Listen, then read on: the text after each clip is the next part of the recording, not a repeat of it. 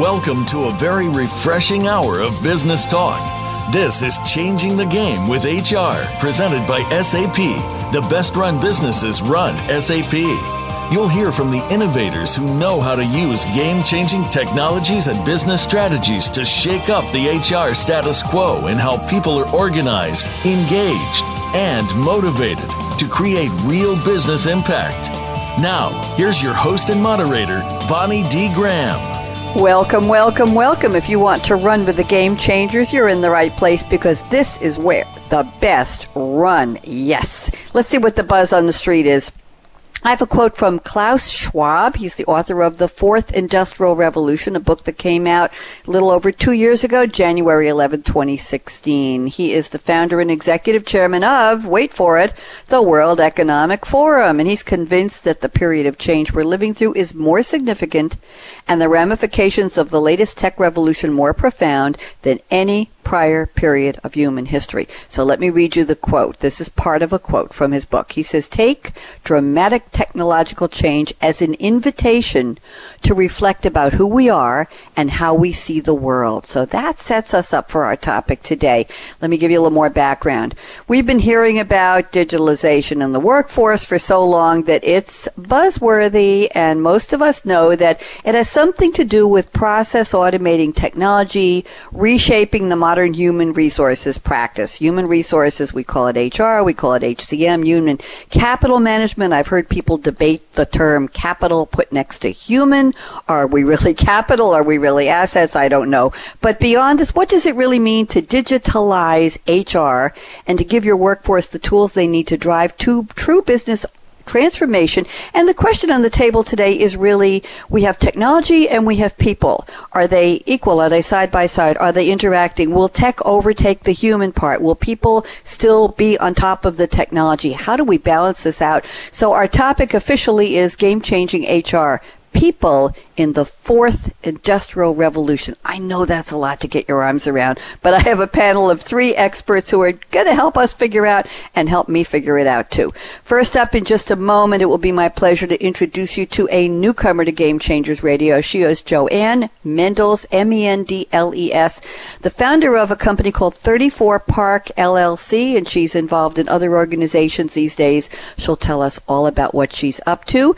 Joining her is a returning guest, James Sinclair, who is now the principal of a company called EnterpriseAlumni, altogether one word with a capital A. And rounding out the panel, where would we be without the sponsor of this series, Dr. Patti Fletcher? She is the author of the best-selling book that is keeping her flying all over the country and the world talking about it, called Disruptors: Success Strategies from Women Who Break the Mold. She's also a leadership futurist at SAP SuccessFactors. Thank you to the three of you for joining me. So let's start out with Jo-Ann Mendles, and Jo-Ann has sent me a quote from Eleanor Roosevelt. And by the way, Jo-Ann, Eleanor Roosevelt seems to be coming into favor again. I get a lot of quotes from her on many of our series.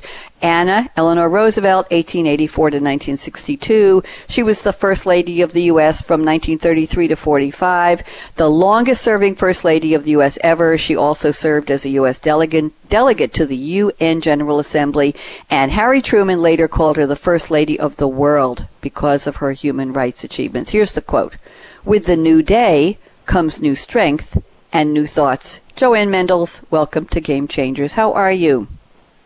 I'm very well, Bonnie. Thanks so much for the intro.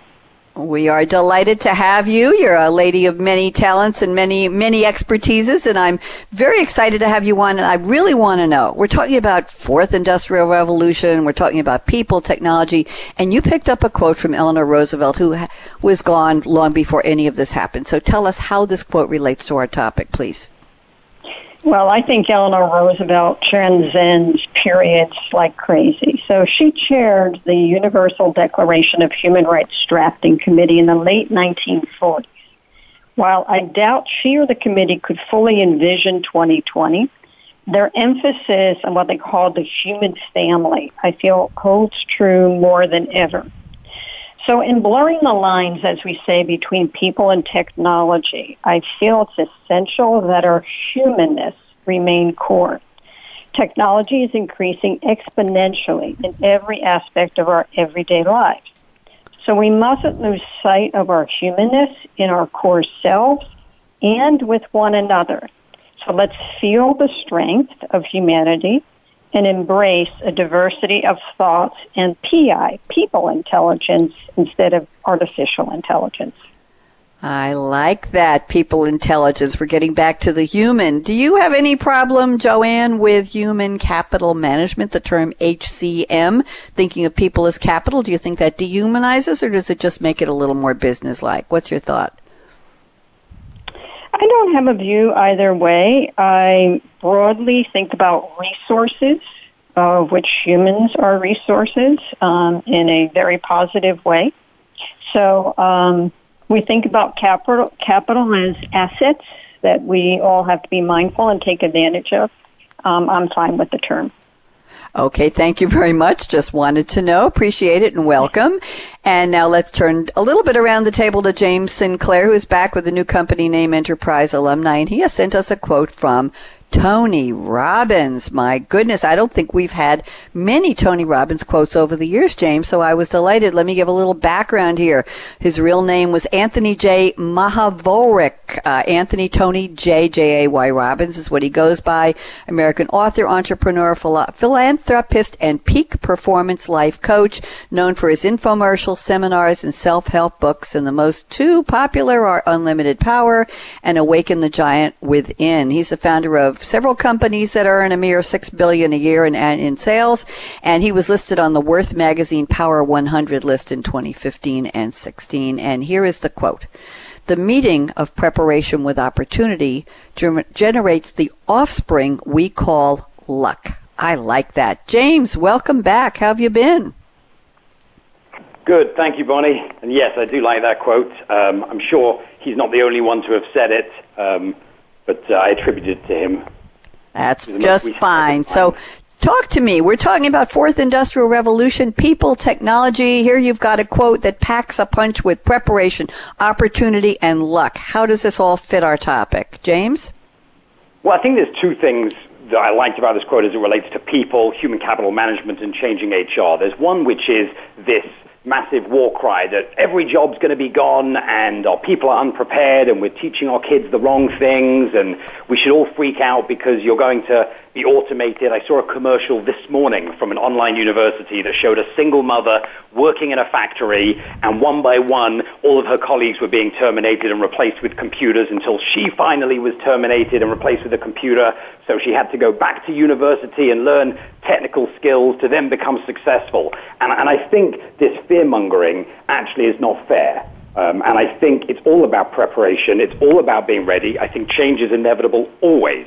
And companies and how they look at their people, whether we want to include empathy or not, it's a competency conversation. Whether you are a tractor that can plow the field or a human that knows how to engineer in a specific language, that is the asset that you are. And I think we're seeing this change now where companies are going to have to be more human about it because people's competencies change. You don't join a job and do the same thing for 30 years. You will have a, a life cycle and a competency arc. And so really my quote was focused around recognizing that change is always inevitable, independent of this particular revolution. Yes, it's happening quicker, but it's also opening more opportunities. And for those people that can recognize and embrace that, um, they will be prepared to, uh, to have luck where, when whatever the inevitable happens does happen.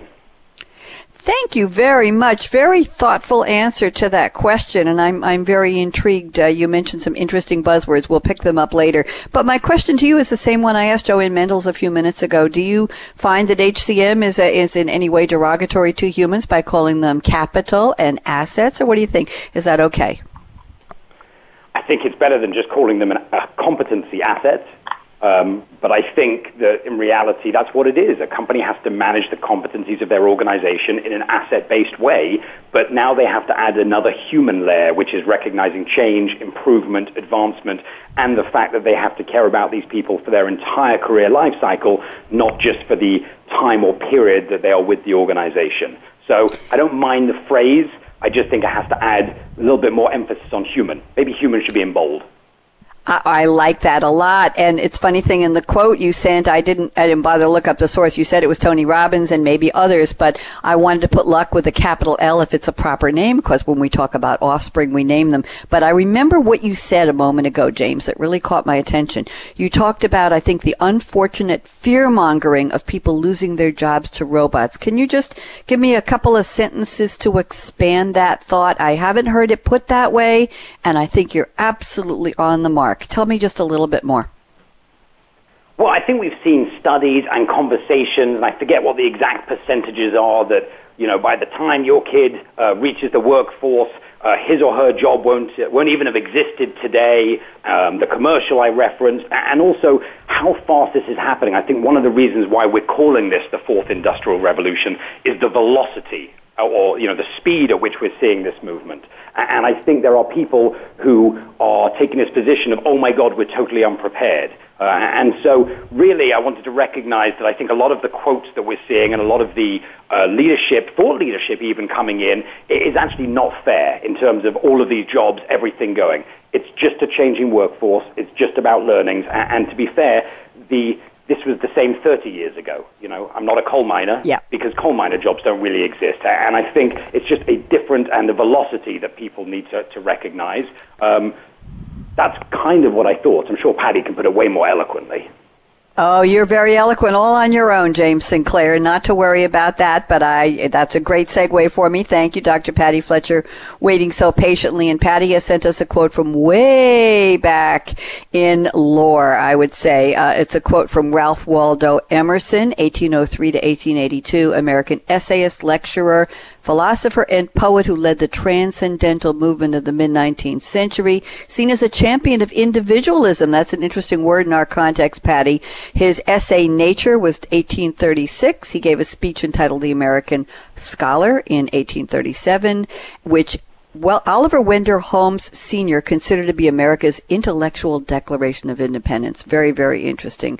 And his doctrine was the infinitude of the private man. And he was a mentor of Henry David Thoreau. There we go. Here's the quote. Everybody listen up. These are words to live by.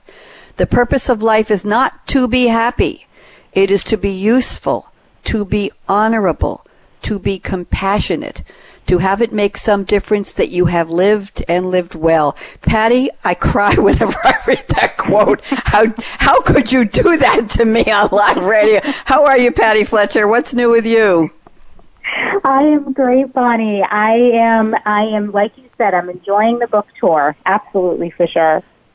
Good. And you're you're ground you're sitting somewhere not in a plane today, which is great. Patti, talk to me. We're talking about fourth industrial revolution and you have the nerve to pick up a quote from a guy who passed away in 1882. I'm teasing you. He is he is certainly quotable in so many ways. Ralph Waldo Emerson, part of our our vocabulary, even if young people don't realize what he meant and what he was talking about back in the day. So, talk to me about this quote. I thought we were supposed to be happy. I thought that was an inalienable right. So, why not, Patti? Go ahead.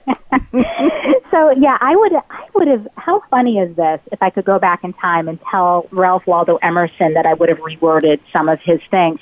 Um, that wouldn't be at all like me, but I would actually. So we can't just be happy and lots of invest in being happy. It's the sources of what makes us happy. And so those of us who have been in the people business for a long time have felt this enormous pressure to not only for HR people, but what, how HR people train their leaders to, gosh, to almost treat employees with kid gloves, right? How, uh, you know, trying to, to get them to do their work, trying to, trying to treat them, um, just, you know, make everything pretty and perfect and beautiful. And that's not reality the job of the people in charge who are going to be saying, okay, here is our strategy, here is our, our investment approach when it comes to the fourth industrial revolution and the machines that we need to be more innovative, to have a better bottom line, to, to upskill people those are all about productivity. And we know engagement's really bad. James, you might know the number better than me, but I think it's like between 85 and 90% over the last 10 years it's remained that folks are actively disengaged. They don't want you to call them pretty and give them a nice bow. What they really want are tools that help them be productive, to help them be able to do their jobs that's when the engagement really starts to come on board. Then people get personally satisfied. Then they get happy. The number one challenge is for most people, I don't know how the work I do actually impacts what it is we are trying to do as an organization. And I can't wait for you to ask me the question about human capital management because it directly relates to this. Oh, I wasn't going to. I'm only teasing, of course. Patti, HCM, human capital management, talking about people as assets, just like we talk about content as an asset.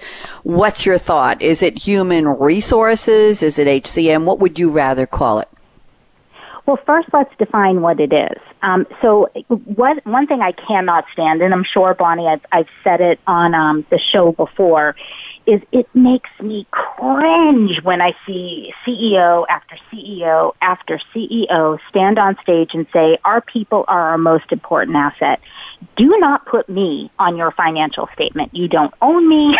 this is not an asset you get to Thank own. you. Right? But but what is an asset?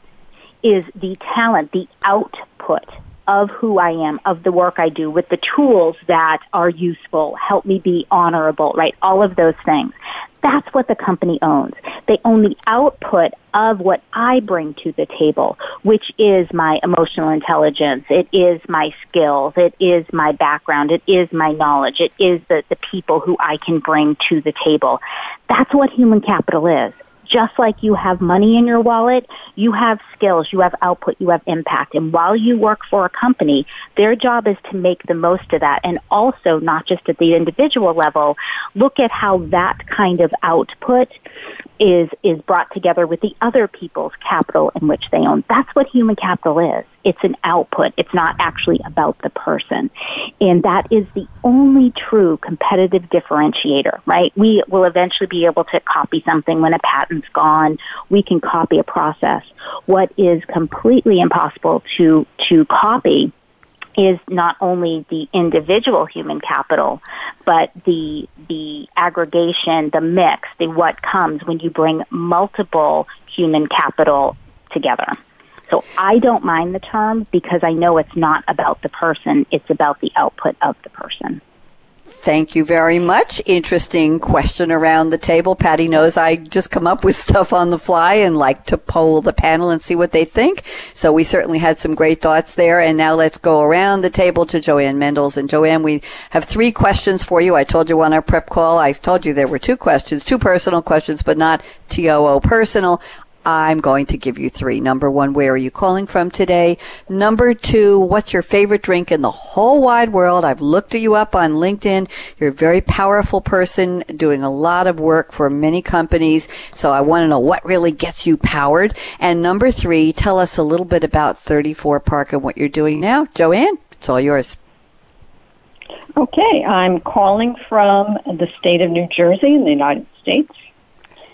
And my favorite drink, the audience may have to do some Googling as I describe it, is an egg cream. Oh, Jo-Ann. Oh, Joe. I, I know that I, I grew up with those. Oh, keep going. Go. Up. We'll, we'll do a poll and see if so, James may not know it. Talk to me. What's an egg cream to so, you? Yes. Oh. So everyone can can start googling, and there may be another term that folks have to Google. So when I was a little girl, on special treat occasions, my mother would take me to a soda fountain. So that may be the second phrase that people have to Google.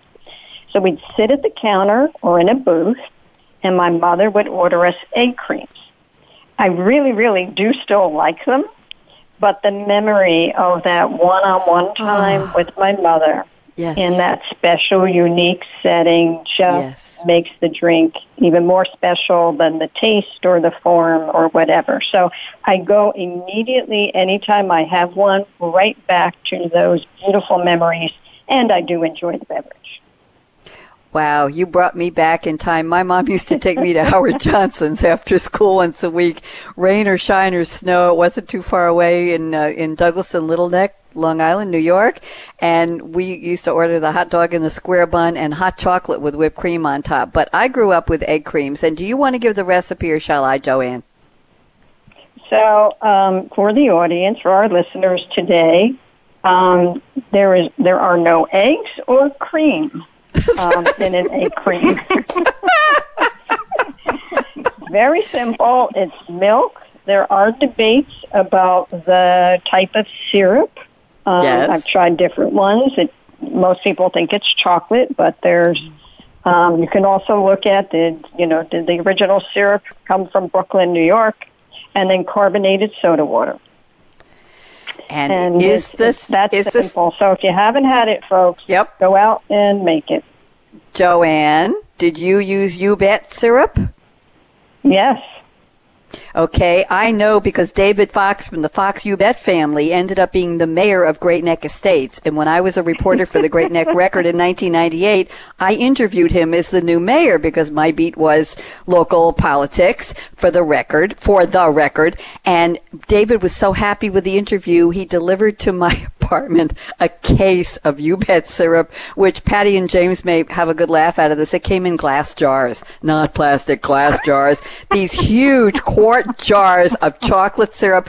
I was about to just overdose on U-Bet. So I started giving them away as gifts to friends, but we grew up with U-Bet syrup. It's a capital U dash B-E-T and a picture of a girl in a circle with a yellow label. Jo-Ann, you've almost stopped the whole show. I'm sorry. This such great memories. Thank you. Now tell me, let's get back to business here. 34 Park. What is it? What did you do there? Okay, so um, I, now now this is going to be boring in compared to the cream discussion. Um, um, I'm a, uh C-suite technology and operations executive. My business has been technology for a very long time, across industries. Um, typically, a, uh chief operating officer uh, type of role or general manager running P&Ls, and I'm also a for-profit independent board director. And 34 Park, what was that company? Are you is it still around? How did you come up with the name? So, um, well, we're going to go back to my um, parents again. I grew up at 34 Parkway. My father was a wonderful gentleman, um, wonderful dad, whom I admired greatly. And he and I bonded as I got older over business. And so when I formed uh, my own company, didn't want to fully call it the 34 Parkway, so I shortened it to 34 Park. And I know then that brings back fond memories of many, many years of conversations and insights and learnings from my father. Thank you very much. A lot of good family history there. I'm So you appreciating got both that so parents in, in, in the two questions. wonderful, wonderful. Fam- it still always comes back to family. I know you. Yeah, you're you're all making me cry today. You shouldn't do that to a radio host. James Sinclair, where are you today? What do you love to drink? And catch us up on your new company, EnterpriseAlumni. What's going on? Thanks, Bonnie. So I think my new drink is the egg cream, obviously, having just Googled it. Um, but I, I also think that there's a great use case now, don't of go have a robot make it, James. Touche, touche. Go Perfect. ahead. Exactly. It's, you know, this advent of technology, this is exactly what the fourth industrial revolution is, is the ability to access information so quickly. I was able to Google it, find out what it was, and if I wanted to, go on to Postmates, order it, and have it here in 15 minutes. And I think this is kind of so relevant to this conversation. So yes, I'm hoping within about 20 minutes that's going to be my new favorite drink. Um, so thank you for that, because it sounds amazing. Wonderful. And what's up with you? What are you doing? So Enterprise Alumni is servicing alumni and retirees that are leaving large organizations. We recognize there was a massive gap in the market that large enterprises spend a lot of time investing in recruiting the best talent, training, educating, um, servicing them, taking care of them. And then when they leave, they're like, well, good luck. And that's the end of the conversation. And we couldn't think of, and I don't want to use the word asset because I don't want Patti to interrupt me, but we couldn't think of any other asset that you would potentially invest that much money into and then let walk away. And so we recognized one thing. Number one, that in this war for talent and the war for skills and the changing labor market moving to project and gig economy, that you needed to access what we believe is the most verified, because you employed them at one point, and available talent pool on the market. And the second reason we thought it was so critical is because we think HR is changing towards the end user, the, the me of the world, the you of the world, owning your talent, your performance, as opposed to the company. So that kind of ties into what Patti was saying. So right now, when you work for a company, your competencies, your performance, your learning is all in their HR system. We think we're moving where actually it's going to be tied to me. And, I'm, and that becomes more mobile. So to make it much easier for companies to engage and create a community out of their alumni, we saw as a tremendous advantage, not just for talent, but also for sales, business development, innovation, whatever those topics are why would you essentially not harness the power of this massive, massive group of people? Thank you very, very much. Nice to have you back. And Dr. Patti Fletcher, I can't wait to hear what you're drinking. Where in the world are you today? And how's it going with the book? Give us a little, little book tour report. Absolutely. So today I am in Guilford, Connecticut. I am on the water. So I am looking outside from my window at the ocean. I'm about, I don't know, 30 feet away. Um, and it's raining and I don't care because it's so beautiful. Um, and the book is going, it's unbelievable. Um, the, the kinds of questions I'm getting on the book have just evolved so much and it's very much tied to this topic. When we look at the fourth industrial revolution, as James was talking about, we have such shifts in the talent economy. Mm-hmm. And it's kind of no stone unturned, right? One of my favorite slides that I've been using lately is the picture of a robot that has employee of the year with the question, is this the face of your new boss? And, you know, it is really just incredible how we are looking at talent so broadly now. Not only do we have 50% of the workforce who are women and we can further, you know, look at further intersections there in terms of race and, and personal culture and all that kind of stuff, but we also have robots, right? We also have people whose mm-hmm. work is being replaced. And it's just very interesting because the conversation's going from the, the, the name of the book is called Disruptors Success Strategies from Women Who Break the Mold. And in fact, Jo-Ann Mendel is in that book. She is one of the disruptors profiled. Yeah, it's, it's a fantastic, um, one of my, my favorite profiles that are out there.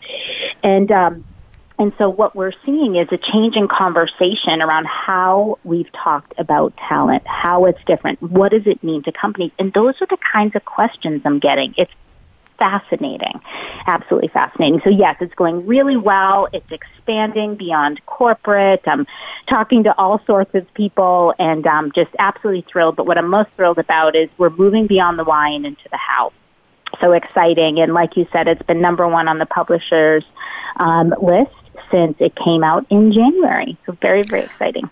Congratulations, Patti. That's wonderful news. So, so proud of you and uh, glad to hear Thank that you. Jo-Ann is in your book. And I will talk about it was raining here. I moved to Durham, North Carolina 10 months ago, all settled in. I, instead of looking at Middle Neck Road and Great Neck, Jo-Ann, I'm looking on my front yard garden with all my plants and flowers. And we had pounding rain about a half hour ago. But what's interesting about Durham is I think it has Miami weather because when we get a rainstorm, it could be anywhere from four minutes to 40 minutes. And then bingo, it stops and boom, the sun comes out. The sky is mostly blue right now with a few fluffy white clouds in it. And it's just amazing for me to deal with a whole new weather pattern coming from New York the past 35 years. I love egg creams. I'm probably going to go out and find U-Bet syrup, but it's in a plastic bottle right now. I do have some seltzer in the, in the fridge and I always always have milk on hand. But Patti knows they don't let me anywhere near caffeine on radio show days. And Patti, Wednesdays are now a two show day, as are Tuesdays. We have one show on Thursdays and one Game Changer show is debuting soon on Mondays. So I'm not going to be drinking much coffee anymore after this, but I was never a big fan. Uh, so what I wanted to say was we're going to skip the break because we're having such a good conversation. We don't have enough time to take the 90 second break. So Jo-Ann Mendles, I'm going to tell you that I'm going to pick one of your topics from the wonderful list you sent me before the show. And we're just going to have you give us about two minutes of expansion on it. And then we will invite James Sinclair and Dr. Patti Fletcher to chime in. And then I'll pick one from James's list and one from Patti. And let's see how far we get.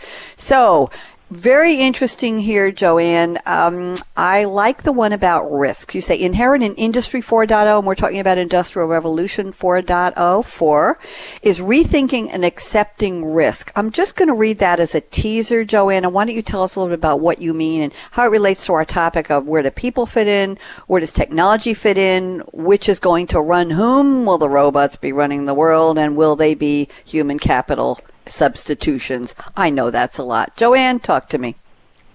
Okay, so um, I'm a P&L uh, gal, markets gal. So reality is imperatives remain for privacy controls, crypto- cryptography, cyber offense and defense, intellectual property protection, and compliance. But we live in a world where the norms are open sharing. Social media is in control of companies' brands versus the company. We have frequent, unpredictable emergence of new channels and competitors with now low barriers to market entry, intelligent automation of operations, etc. So our business strategies are integrating the art of the possible accelerators and others' innovations in this open world of ecosystems into their operating models. So then risk planning, assessment, and monitoring tools and metrics need to evolve with leadership strategies and enabling technology capabilities. So just as the upside of technology-based innovation is expanding, so can be the potential downside. And risk management and scenario modeling need to be thoughtfully built in versus tacked on uh, to the total system of the company and to the ecosystem. So that's one dimension of, of rethinking and accepting risks that you can't just have it one way in terms of all of the freedom and the expansion and the speed um, that the new era provides for us. The other dimension that is really key, particularly in large enterprises, is that legacy systems and processes, which are running current operations and where huge investments have been made, often are not compatible with emerging tech um, and those operating models. So a risk reward uh, really requires a lot of conversation up and down across the enterprises and external about where to invest. And by the way, that includes people skills as mm-hmm. well as systems and technology and operating models, et cetera. And what are the pros and cons of not moving forward versus moving forward? So it, it's very different, not black and white at, at all um, in um, in leadership discussions um, and in points of view. Thank you. Very provocative. I like introducing the term risk into this conversation. James Sinclair, love to get your thoughts, agree or disagree with Jo-Ann Mendles. Yeah, totally agree. And I think it's a really great way of putting it as well. And I think all companies are starting to really have to recognize what is the risk if we don't, what is the risk if we do. Um, and with the speed and the pace of change, we don't always know what the answer is, and we don't always know what the output will be. And so I think it's critical to identify what is the baseline as a company that we agree to. Um, you know, I had a, a, recent company we spoke to that had a survey that went out, and obviously I'll leave the company unnamed. And the 1st mm-hmm. question was, "Are you happy here?" Rate one to ten. Um, and a majority of people actually weren't that happy. But the second question, if you put that you weren't that happy, was, "Do you intend to leave?" And the overwhelming response was, "No, not even thinking about it." And the mm. answers they gave was because we're happy here, we like this as a company, um, we like the people we work with, but we don't feel we're working quick enough, fast enough to be competitive. So the reason mm. people weren't happy wasn't because they weren't getting benefits or lunch or, or all of the things that you would usually assign to, to being happy in a workplace. It's because of their faith in their company's ability to kind of get into what's next and do it fast and try things and break things and be willing to break the mold a little bit. And I thought that was great insight because usually someone's not happy. It's, well, I don't like the facilities, I don't like who I'm working mm-hmm. with, I don't like my manager, I'm not paid enough. But in this case, it was nothing to do with that. There was people that were vested in the company's success and so they had no intention of leaving. They just wanted the company to move faster. And I think that really applies to, you know, what Jo-Ann talked about with risk a little bit. That was surprising what you just shared with us, James. Thank you. Yes, you would think, well, I don't get enough vacation and I don't have an office with a window, but it was it was a much bigger picture. I think there's hope in them Nar Hills. Patti Fletcher, join us. What do you think? I love this topic. Um, and James, I can't help but think about the Ralph Waldo Emerson quote with what you just said, right? What people are looking for. When I was listening, I, I agree. Um, and I, I do think it's important. I would I would say, though, when it comes to this topic, I'm not sure we have the right skill level here. um, when I see the kind of big picture strategy discussions happening um, and, and risk is being assessed, I think there's still an antiquated view of the questions that we should ask ourselves when it comes to risk, just like the questions that we ask ourselves when it comes to people. And James, you brought up the art of what's possible, right? And being able to build that in, give your people what they need in order to try new things, right? To have a different risk appetite, which I think is critically important, but we need guardrails around that. We need policy, we need strategy, we need a culture around risk taking that's reflected in what is it I'm looking to do? What's my risk? What is my response to that risk? What am I willing to accept? What am I not? And there's so much data out there. We have, gosh, I think it's what we've, we have created more data in the last week than we have in the last 10 years, right? We all see that kind of stuff. The challenge becomes there's so much data, both enterprise and external data, that can help inform those what if scenarios, help inform what those strategies to be, that it becomes overwhelming. It goes back to what are the questions that we should be asking when it comes to risk and therefore what's the data that we have and and you know where do we where do we go from there it's huge the other thing i'd put in here is is the data itself people data so when we think about privacy and protection uh, around people data we tend to think of it from the crm perspective or from the, the sales perspective, right, about customers. And we all feel that whenever we log on to something and some algorithm just seems to know that I was just Zappos again buying another pair of shoes, right? Mm-hmm. And, but we have to think about that as HR people, as business leaders when it comes to our people. And we know that GDPR, um, which is the, the General Data Protection Regulation over in Europe, represents a culture of, of opt-in over here in the U.S., we have a culture of, of opt out. We're signed up for everything. Our data is used for everything. We have to go make the move.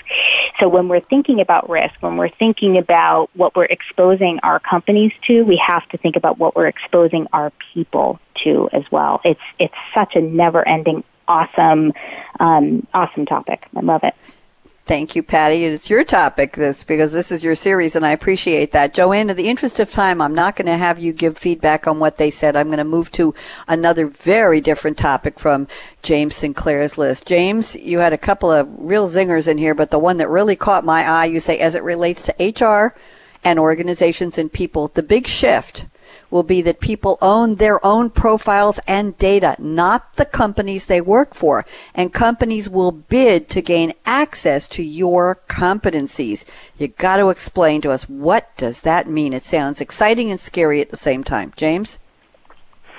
Yeah, it does sound exciting and scary, and I'm trying to recognize how I was that articulate when I wrote it. Uh, and I think it leads into this conversation of just how the workforce is changing, where you have, as an individual, more ownership of what you do, where you go, and who has access to what, as Patti calls, your output. Um, mm-hmm. And as it relates to the conversation of, you know, risk and your risk appetite, different companies are going to want to benefit from that. So I just think the, the organizations as a whole uh, are moving to this recognition of we just need the right person with the right skills that's a right fit at the right time. We don't care whether they're full-time, part-time, alumni, we don't care. We just want access to that. And you can't do that in the traditional realm of HR where you come in and you have all of these very programmatic processes that kind of exclude so many people that might have that talent. Uh, and so with this changing workforce, with all of these new skills being created, uh, the velocity that we're changing, uh, the ability to access that talent, I think, means that the end user um, the person will own it, um, and therefore they'll be more mobile as opposed to the company. Therefore, you won't have a profile at 15 different companies you worked at. You'll have your sole profile, um, and essentially companies will access that and choose to engage with that. Uh, and I think that's where it's already starting to head. You already see it with kind of the gig economy profiles uh, on some mm-hmm. sites. Uh, and I think certain elements of the HR space are, are certainly going in, in that direction. Uh, and I think it's just more recognizing the change that what happened to work yesterday isn't going to necessarily work tomorrow. Uh, and whether it's as, as wild as the thought that I'm going to own my own competencies and the performance against those competencies or not, uh, I don't know. but I recognize a change is near. Jo-Ann probably knows the answer. Well, I was going to go to Patti next, but since you summoned Jo-Ann, Jo-Ann, you want to chime in and then we'll go around Sorry. to Patti? That's okay. Sorry, what do you think? Sure. So, um, um, both James and Patti brought up data. And data and technology present the opportunity, and I actually think it's a mandate now for all employees to create exponential value for their business. So, if I may call them the digitally fluent worker, can now transcend historical functional silos and systems to more broadly build new relationships and engage in outcome based initiatives with colleagues across the enterprise and external ecosystems. So, out of everything we're talking about today, this change may be the most disruptive and complex. As new technology capabilities rapidly present themselves into our work lives, at stake is the core of how do I fit in? What does this mean to me? And I know for myself in just about every industry discussion regarding quote unquote digital transformation, the key challenges noted are change management and skills um, plus motivating and rewarding a culture of inclusiveness and co-innovation. So um, as we think about then technology support, collaboration platforms don't solve for these challenges, but I think they could do much more to personalize employee experience. And uh, taking a page from personalized customer experience. Patti alluded a few moments ago. Everyone knows what she bought at Zappos. Um, so integration with culture, performance management, incentives, um, really, I think, has to be this personalization um, of, uh, of the employee. And again, I'm going to use the term experience. And it is because I agree, um, we're now taking control of the human aspect and owning our own um, competencies and our own accountability to grow and develop those competencies and how we work with machines and with others. Um, but at the same time, smart companies and enterprises really have to create a fertile environment for that. Thank you, Jo-Ann. Patti Fletcher, love to get your thoughts. Interesting topic on the table, as you said before. Go ahead, Patti. It is. Um, so let's let's think about James what what you said, right? There's a big shift that people own their own profiles, they own their their output, what they bring to the table. That shift is huge because it represents a power shift. There is there are the millennials. There are more and more women who are um, like kind of outside the box workers. There's the upcoming Gen Z that absolutely understand leaders are only leaders when followers enable them to be. I'm going to pick and choose who I partner with. That is not only a brand experience, it has to be translated, like Jo-Ann said, into the overall experience, work experience, right? So not only how people are treating each other, but the tools that you give me going back to our previous section around around does mm-hmm. it make me productive right? Am i wasting my time which is what we hear most and, and you know james gave a really good example of that. And this is important. When we look at the fourth industrial revolution the, the revolution the veracity the velocity right the, the, the size the volume the, the speed of change is so unbelievably complex. It's crazy. And companies that do not look at that power shift that um, that people really owning their own output and deciding where they want to plug and play, they will be out of business. In the third industrial revolution, when digitization really started to take form away from automation, it killed so many companies. We all point to the Ubers and, and all of that. But when we mm-hmm. look at the facts, less than 50% of the Fortune 1000 um, from the year 2000 are lo- no longer in business. That's only going to accelerate if companies yeah. do not figure out the problem James just brought up. It's a big deal. Thank you very much, Patti. And Patti, you're up next, and I think we can squeeze in one more topic here before we go to our predictions round called the crystal ball. Interesting, another provocative comment here. You say, when we think about the future of work, the future of leadership, and the future of people interaction with government, commerce, and each other, the lines between people and machines will continue to blur. I'm not sure what picture I've got in my head, but I see robots coming to work in one door and I see people in the other, Patti, and I'm not sure which stations they go to or whether people say, okay, goodbye, Joshua with the robot. I know you're going to be doing my work from today from 10 to 12 and I'll see you at 1 o'clock when it's my turn. How does, how does that work? Where are these lines blurring, Patti? Yeah, and you know, you hear a lot of provocative the future of HR is no HR, right? Because I do absolutely have to look at what the strategies are in an organization and what is our capacity not only to fulfill today but also tomorrow. What research numbers show us, and James, this points to what you were talking about during the beginning, are numbers like 40 to 75 million bank jobs globally, just in banking, will be replaced by robots by 2025. Mm. 64% to 81% of all current work in the U.S. could be replaced by automation. The current rule of thumb as we head into this fourth industrial revolution in these first few years are if it takes a human less than one second to make a decision, it can be replaced by a robot. So that's the kind of thing, right, that we need to be thinking about, not just from a process perspective, but from a how the work gets done output perspective. By the way, I just, you can tell I just came from a banking customer. It takes only two weeks to train a robot how to do most things that like a teller would do as an example or somebody who works in a bank you know on the retail side whereas it takes humans far longer. So think about that return on investment.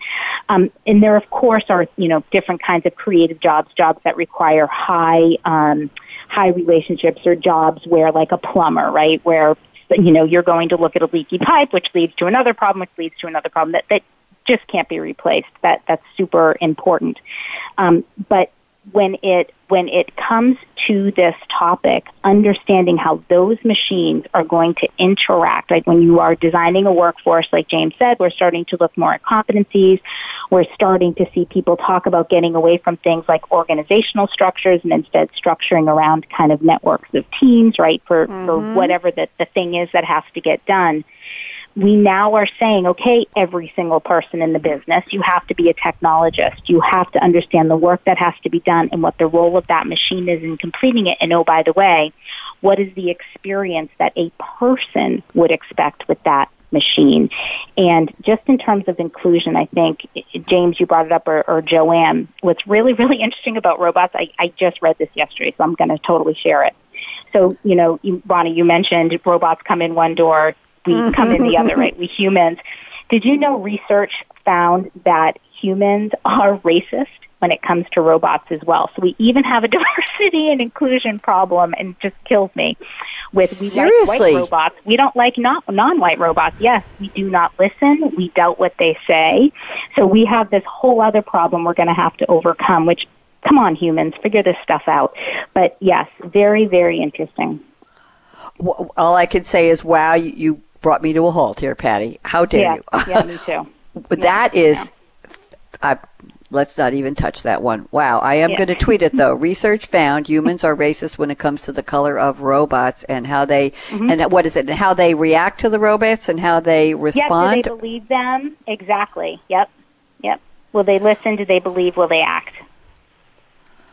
Okay, uh, fascinating. You know what? We are at 50 after we have seven minutes left. We're going to, instead of going around the table on this one, Patti, you might need to bring this panel back for part two. That's up to you because this is your series. I'm going to go around the table slightly too, Jo-Ann Mendles and Jo-Ann, ask you to look into the crystal ball. Let's go out as far as between 20 and 2025 because 2020 is almost here. I think people are already planning for champagne on that New Year's Eve, not that far away. Uh, Jo-Ann, what do you see that will change about this conversation if we met again in that time frame? What will be different about? Will we be on the fifth industrial revolution? Will we still be talking about people in the workforce, or will it only be machines? Will they be reading our resumes and telling us whether we can have a job or not, or will we all sitting on the beach drinking egg creams? Jo-Ann Mendles, sixty seconds. It's all yours. Go.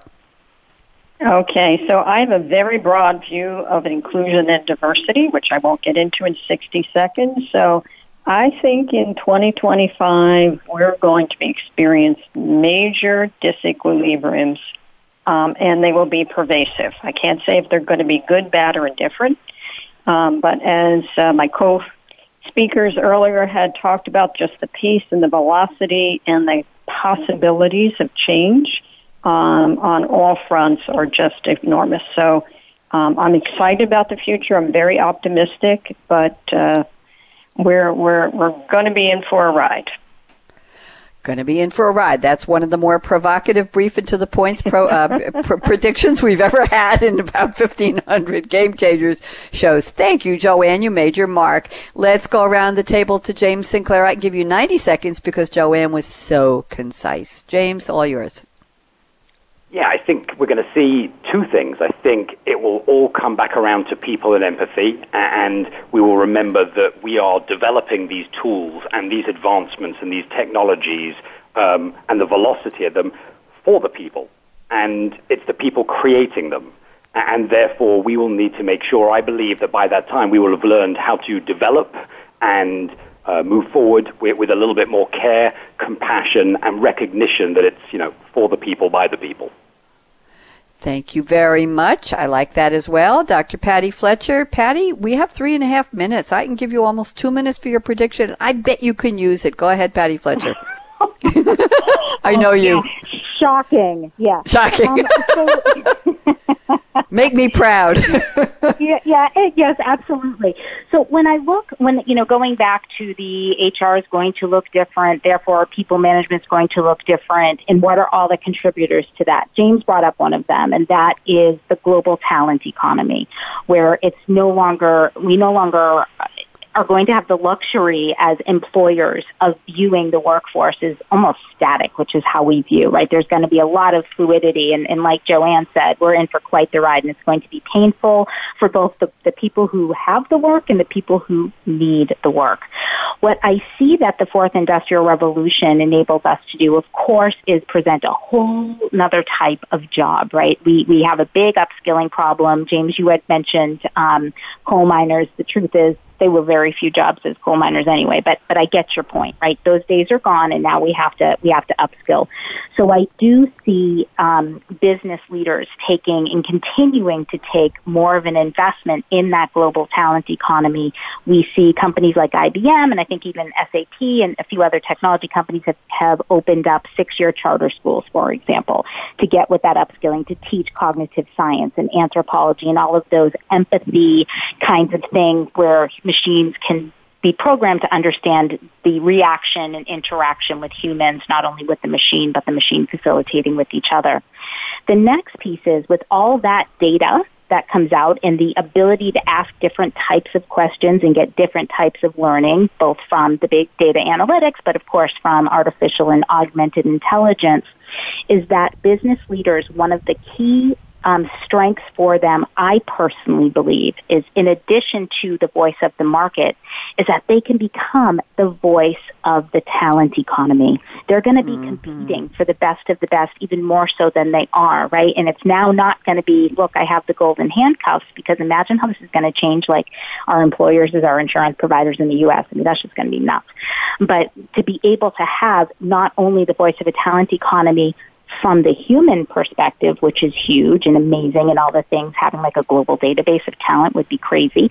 Um, but also from a robot perspective, going back to those numbers that I shared, as a leader, part of my job in 2025 is absolutely going to be creating my workforce that might not everybody might not have a heart with blood running through their veins, right? I might have a different type of workforce component um, that I have to be accountable for, which Patti brings up. Yep. Sorry. Thank, oh, my thank done? you. Did I use it all? You're just about. You have one sentence to finish. Then I've got to close. One sentence. Go ahead. No, I'm done. I'm done. Oh, you're done. That was yep. wonderful. Mm-hmm. You did make me proud, Patti Fletcher. Thank you very much.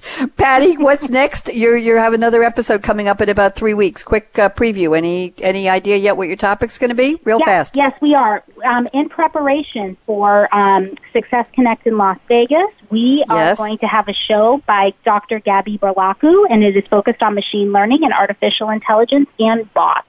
So a great wonderful. And Gabby is listening and she's been tweeting. Thank you, Dr. Gabby Yay. Burlacu. We appreciate that back from her honeymoon. She's keeping her name, I understand, for now, but any day now we may get another one. Thank you, Jo-Ann Mendles, 34 Park, and so many more companies. Jo-Ann, such a pleasure to get to know you. James Sinclair, love the energy. Come back anytime. He's now EnterpriseAlumni. Dr. Patti Fletcher, it's your series. Come back every time. What can I say? But Gabby does a great job on air as well. I'm Bonnie D. Graham. I want to thank you for listening. I certainly learned a lot, and I bet all of you did too. Shout out to Aaron, our engineer at World Talk Radio. Thank you, Aaron. I'll be back tomorrow. What's tomorrow? Thursday, 10 a.m. We have something on tomorrow. I don't know. I think it's uh, consumer industries. I have to check. We only have 18 different series right now under the Game Changers banner. So fasten your seatbelt. What are you waiting for? Go out and be a game changer today, just like Jo-Ann Mendles, just like James Sinclair, and of course, just like Daddy, Dr. Patti Fletcher. Have a great day. Talk to you tomorrow. Bye bye.